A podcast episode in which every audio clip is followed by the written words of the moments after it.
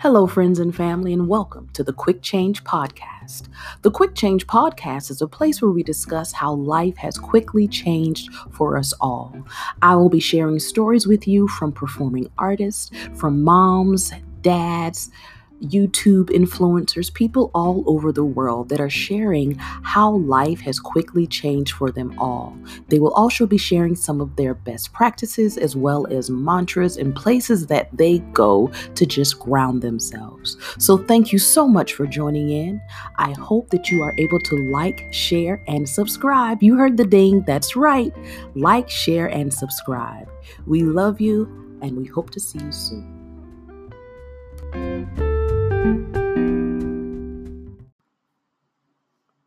Welcome to this very special birthday edition of the Quick Change Podcast. I'm your guest host, Jessica Edwards, longtime friend and sister to the one, the only, our amazing, fierce, beautiful Quick Change Podcast creator, Miss Shirley Gore. How are you feeling today, Shirley? I'm coming out. I want the world to know. I feel amazing, Jessica. How are you? I'm so good. I could not be more honored to be the guest host for this big occasion. It's a huge milestone for you. So for those of you that don't know what today is Shirley's 40th birthday. Yes! Oh my goodness, girl. How are you feeling about this next chapter? Oh, Jessica. I woke up this morning, I went for my gratitude walk, and I was like, oh, I feel chosen. I feel blessed. I feel beautiful. I feel strong.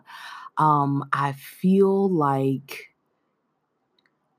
40 is the new reset. 40 is the new, you can do whatever you want to do, be whoever you want to do, especially during this pandemic. It's like there are no expectations of me going into 40 from society. I can literally be whoever and do whatever I want.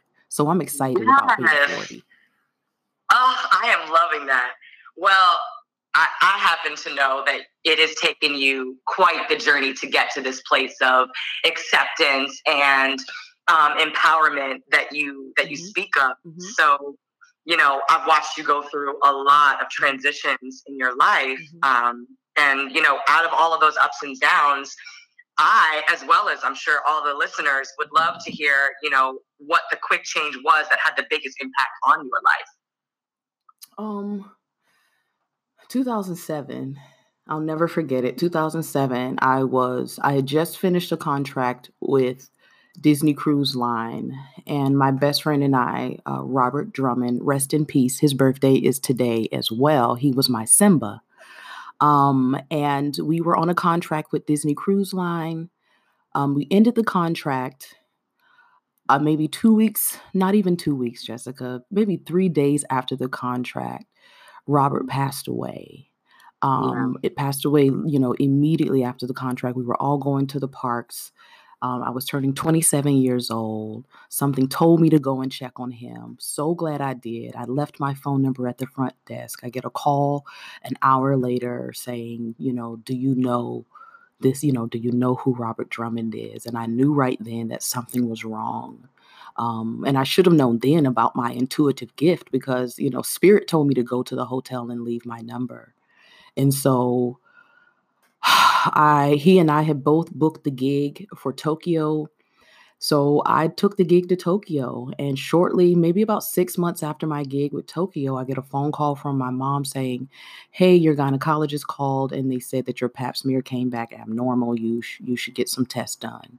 I get tests done and I go back home, and Jessica, I'm home for maybe a week, and they're like, you need surgery.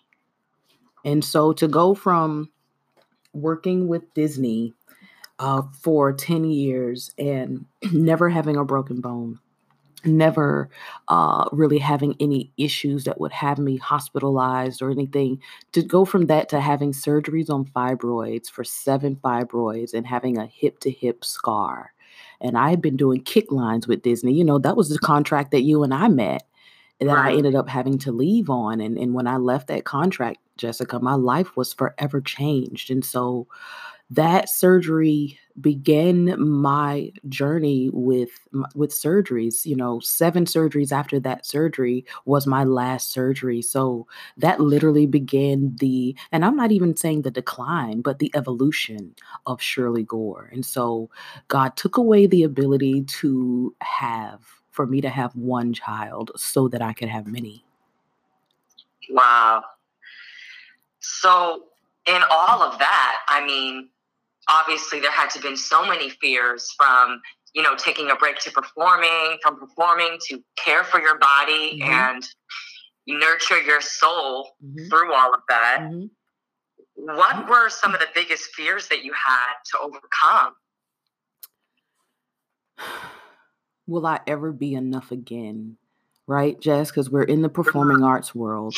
And you know, when I was seeing my therapist, you know, he was like, where do you get that from? You don't know if they're going to like you and if this person's going to. And I said, you know, I went to a performing arts high school. And in the performing arts world, Jess, like you have to work really hard to get the gig. And then you get the gig and then they give you notes on, you know, we talked about this on your podcast and they give you notes on this. And then they give you notes on keeping you. And then they give you notes on whether you can come back. And then you go to your friends and then your friends are giving you notes about your performance and what they thought of it. And then you go to your family, they're giving you notes on it, and then everybody's giving you notes. And no one's actually has ever done, and the people giving you notes have never done it, you know? So I took that with me. And I was like, Shirley, are you ever going to, if they were giving you notes before the surgery, and now after this surgery, you seemingly so are less than, will you ever be enough? Will you ever be enough? You're broken now. You're literally scarred. And I had already gone through my life since the age of 5 with a scar on my face.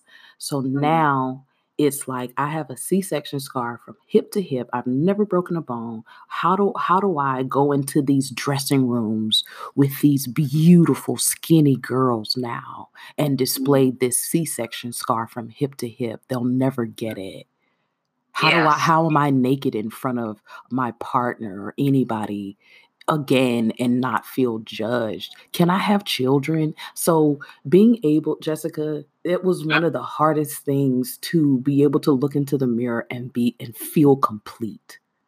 Yes. That was the hardest thing for me to be like, Shirley, you're still a woman. So now we're 7 surgeries later and I don't have my fallopian tubes. I don't have my left ovary and I don't have my uterus. Right. So every day it is a trial and error of chomping at the bit of, are you good enough? Are you complete? Are you whole? Are you missing anything? And the answer is, yes, I'm missing something, right? But through the journey of finding out what I was missing, I found so much more of what I had to offer. Oh, I love it. So now, you know, you've gone through all of that. You've found your stride and you're starting to realize what you have to offer to the world, to a partner, to your friends, to your loved ones, you know, mm-hmm. What was your motivator to kind of open up this new world that you're in now, you know, through all of that, you know, what was the driving force that kept you from giving up, you know, in your darkest hours?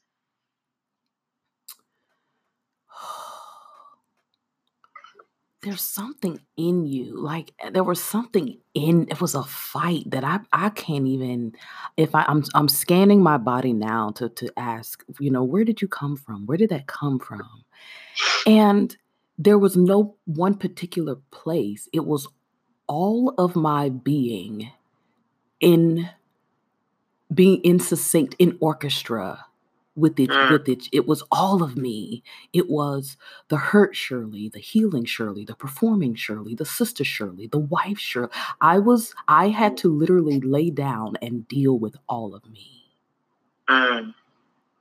All of me got me through this. There were parts of me that I was not willing to sit back and say, Shirley, this is who you are.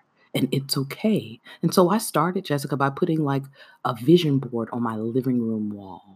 Where I was healing. I had a huge vision board on my wall of a healthy ovary, excuse me holding a child, me speaking, you know, I have my hashtag doing it afraid, like go back and get your sisters, all of that stuff. I put all of that stuff on my living room wall before the surgery. I envisioned myself well before the surgery.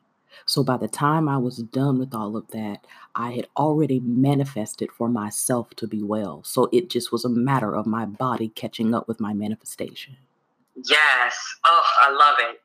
So I kind of want to go back a little bit because I love that you brought up the hashtag that kind of was at the start of you, you know, becoming the Shirley Gore that we know today, the Doing It Afraid hashtag that you yes. started years back, because I think that speaks a lot to, you know, why women find you so inspiring. You know, you did do it afraid. And, you know, even in moments where you broke down, you've always picked yourself back up.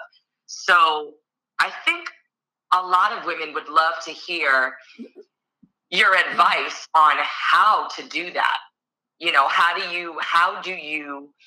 what are the steps you can take? What are some of the things that you can, you know, recommend doing if you are to a woman that is struggling with self-acceptance, struggling with finding their way, finding their path, their purpose? What advice do you have to start that journey of self-discovery? Being honest with yourself first. I had to do some real mirror work. Like getting in the mirror, Jessica, and being like, Shirley, you're beautiful, right? And then the first time I do it, it's like, girl, whatever. So 60 times in, the walls are coming down. Right. And I'm like, you're beautiful. You're like that. And now I'm talking to that 6-year-old Shirley. The 6-year-old that triggers every time someone triggers me, and I go back to that 6-year-old Shirley that I never dealt with because I didn't have the tools then to deal with her that I have now. Right. And so I start with me. I stop projecting, right? Because as soon as someone wrongs us, it's like, what did they do? And it's like, what is it about me that I'm so easily triggered about this? Right. So I literally start with myself, and then I start looking around me, because your people, your places, and your things are a direct reflection of where you are in your life. Oof, now I'm playing my life back like, ain't that the truth? Direct reflection, like even down to your plants. Like I have a small bed of plants out front. And when things are not okay in my household, those plants reflect that. Right. Down to the point, sometimes Jessica, my neighbor, who is also intuitive, will just say, will shoot me a text, hey, is everything okay? Just based off of what my plants look like out front. That's crazy. But that it's all energy. And that's right. Another thing that I realized, Jessica, that everybody's currency is different. Yes. People have different currencies. So if my currency is you telling me, Shirley, great job on that meal, but your currency to me is to be left alone. That's still currency. It's just not your currency. Right. And so I learned my currency.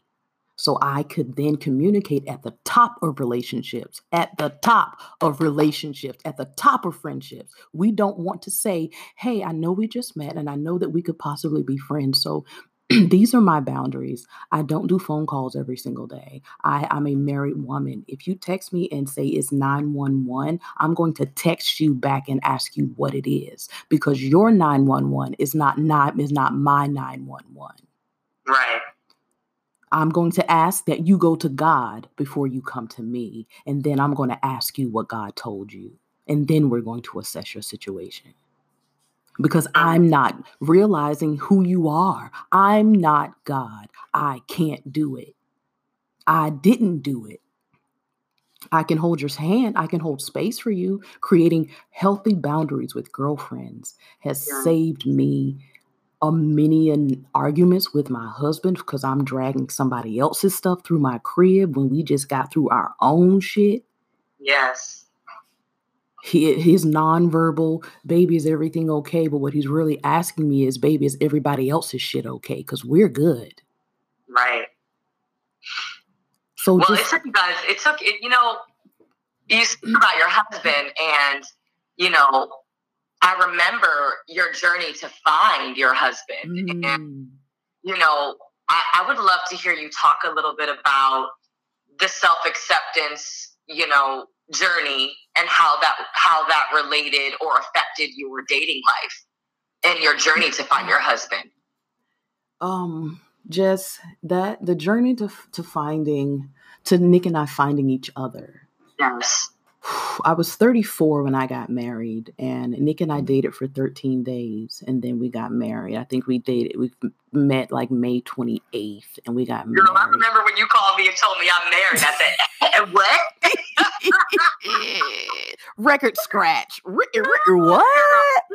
Yeah, and I couldn't even, you know, at that moment really explain it, but as when I sit down and I think back of the timeline. And I remember probably a couple weeks before I met Nick, I was not even dating this guy, I was seeing this guy. And I kept getting visions of what my husband looked like. And God never showed me a face, only showed me like a physique from his neck down. And so this particular guy that I was talking to, his physique was that of what I had seen in my vision. And so young guy, and I'm like, Shirley, stop. Am I trying to make him my husband? Like, what are you, because you saw from the neck down, this, that, and the third. So we went to dinner. He took me to dinner, and literally I looked him in his face and I said, you are not my husband. And I tried to make you my husband, and I want to apologize. Oh, how did he react to that? He just looked at me because Jess, let me tell you what the gag is. Right. Most men don't know that they're auditioning to be your husband. Mm. Most men don't want the job. So. Well then, but both and. Uh-huh. You know, so what if somebody tried to give you something you didn't want? What would you do? Mm. I don't know. I guess right. So it's the same. Right. Yeah. That part.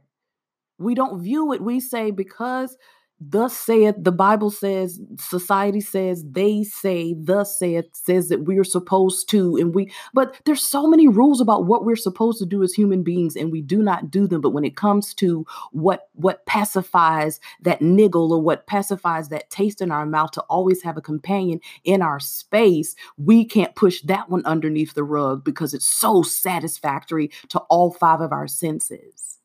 Right. Well, I think what it sounds like is you had been already on this journey of self-discovery, yes, doing the hard work, yes, that when you finally were able to meet this man, mm-hmm, that is now your husband, mm-hmm, you were ready. Mm-hmm. You were ready for what he could bring to your life, mm-hmm, and what you could bring to his, and you were ready to be that good partner. I had to release the person that wasn't it. I had to release him because there was no room for Nick, because I had not released the person that I was trying to pigeonhole into my idea of what I thought a husband was supposed to be. Yes. Yes. I think most women have had that person, that what if person that they, mm-hmm, you know, held on to the idea of, or mm-hmm, even the actual relationship itself. Mm-hmm. You know? And I think, you know, once you get to that place where you really are ready to be that partner to someone else, mm-hmm, all of a sudden your eyes open. Yes. And now you're seeing things clearer, mm-hmm, and you're now looking, mm-hmm, for things that you really need, mm-hmm, not what was in the check boxes, mm-hmm, or the boxes or the list that you had made for the man that you were going to build to your husband one day. When there's like, well, I'll take a little bit of this, I'll take a little bit, right, of that, and put it all together, and okay, there's my husband. When there's room in your heart, when there's space in your heart, there's no room for checkboxes. That's right. When you are jaded and are hurt, you are in the books. You are looking for something that, oh yeah, you know, like they say, a hit dog, a holler. You know, it's like you were looking for the same concept of going through a man's cell phone or going through. It's like, but you were looking for something. Right. You know, so live. Like my brother, Curtis, and I think I told you this. He said to me one time, he said, Shirley, you can either find someone that feeds your soul or feeds your ego. Which one is more sustainable? Yes. And that's what Nick does for me. He feeds my soul. And I believe that I do the same thing for him. But he feeds my soul. Like when people say, oh, he looks like this, there are times, Jessica, where I don't even see the hazel eyes. I don't see the freckles. I'm looking directly into his soul. Yes. I don't care. I mean, of course, it's beautiful to look at, but at the end of the day, Jessica, when I peer into his soul and I can search his soul, and his soul is saying, I love you, even when he's upset and not doesn't know, his soul says, I appreciate everything that you do. Now, the thing about that is you can only look into his soul because you're comfortable and accepted yourself enough. Yes. Be ready and willing for him to turn around and do the same. Yes. Look at you in that same way. Yes. So I'm just in awe of all the things that you've been through and how you stand and speak before us today. It's just, you are definitely, you know, without trying, someone, you know, many women can look to as guidance and a leader. So obviously, you know, we roll reverse today because it is your 40th birthday. Mm-hmm. So, you know, we spoke a lot about your journey to today, and obviously how can you talk about a 40th birthday without thinking about that next chapter and what does it mean and what does it look like and what excites you? And so I would love to know what your mantra is like going into this next chapter of your life. What are you feeling? If there was one word or one power statement that you are feeling today going into the next 40 years, what is that? What does that sound like to you?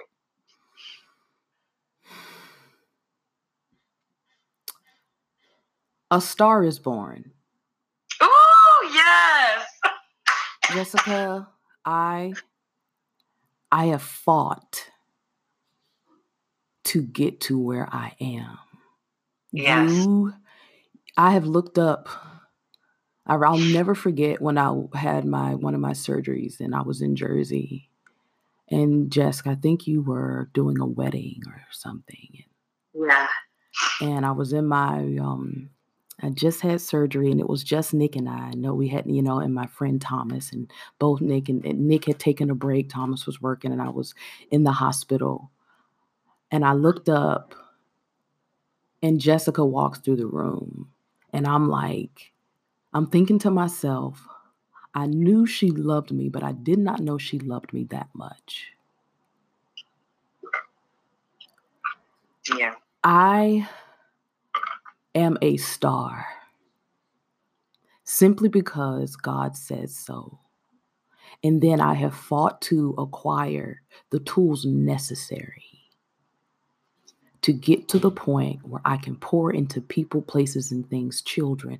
There's no stranger. Like there's a gift that God has dropped into me that I can't shake, even if I wanted to.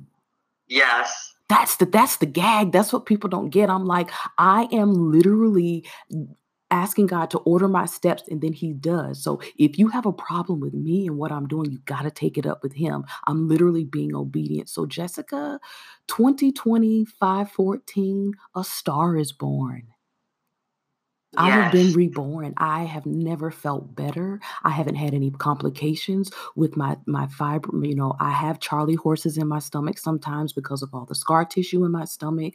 But outside of that, I have a healthy relationship with my husband. I have a healthy relationship with myself.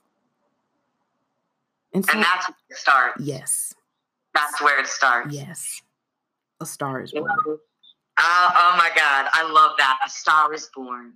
Well, I just have to say, Shirley, thank you so much for being vulnerable with us today and speaking about your journey and giving us hope that we all can get to that place of self-acceptance and love. So I just have to say, keep shining. We are looking forward to going on this journey with you over this next chapter. Yay. Keep brave and keep leading the way. So thank you, everybody, for listening to this very special birthday edition of the Quick Change Podcast. And I know everyone is joining me in saying happy 40th birthday, Miss Shirley Gore. We love you, girl. I love you too, Jessica. Thank you so much. Have a good day. You too now.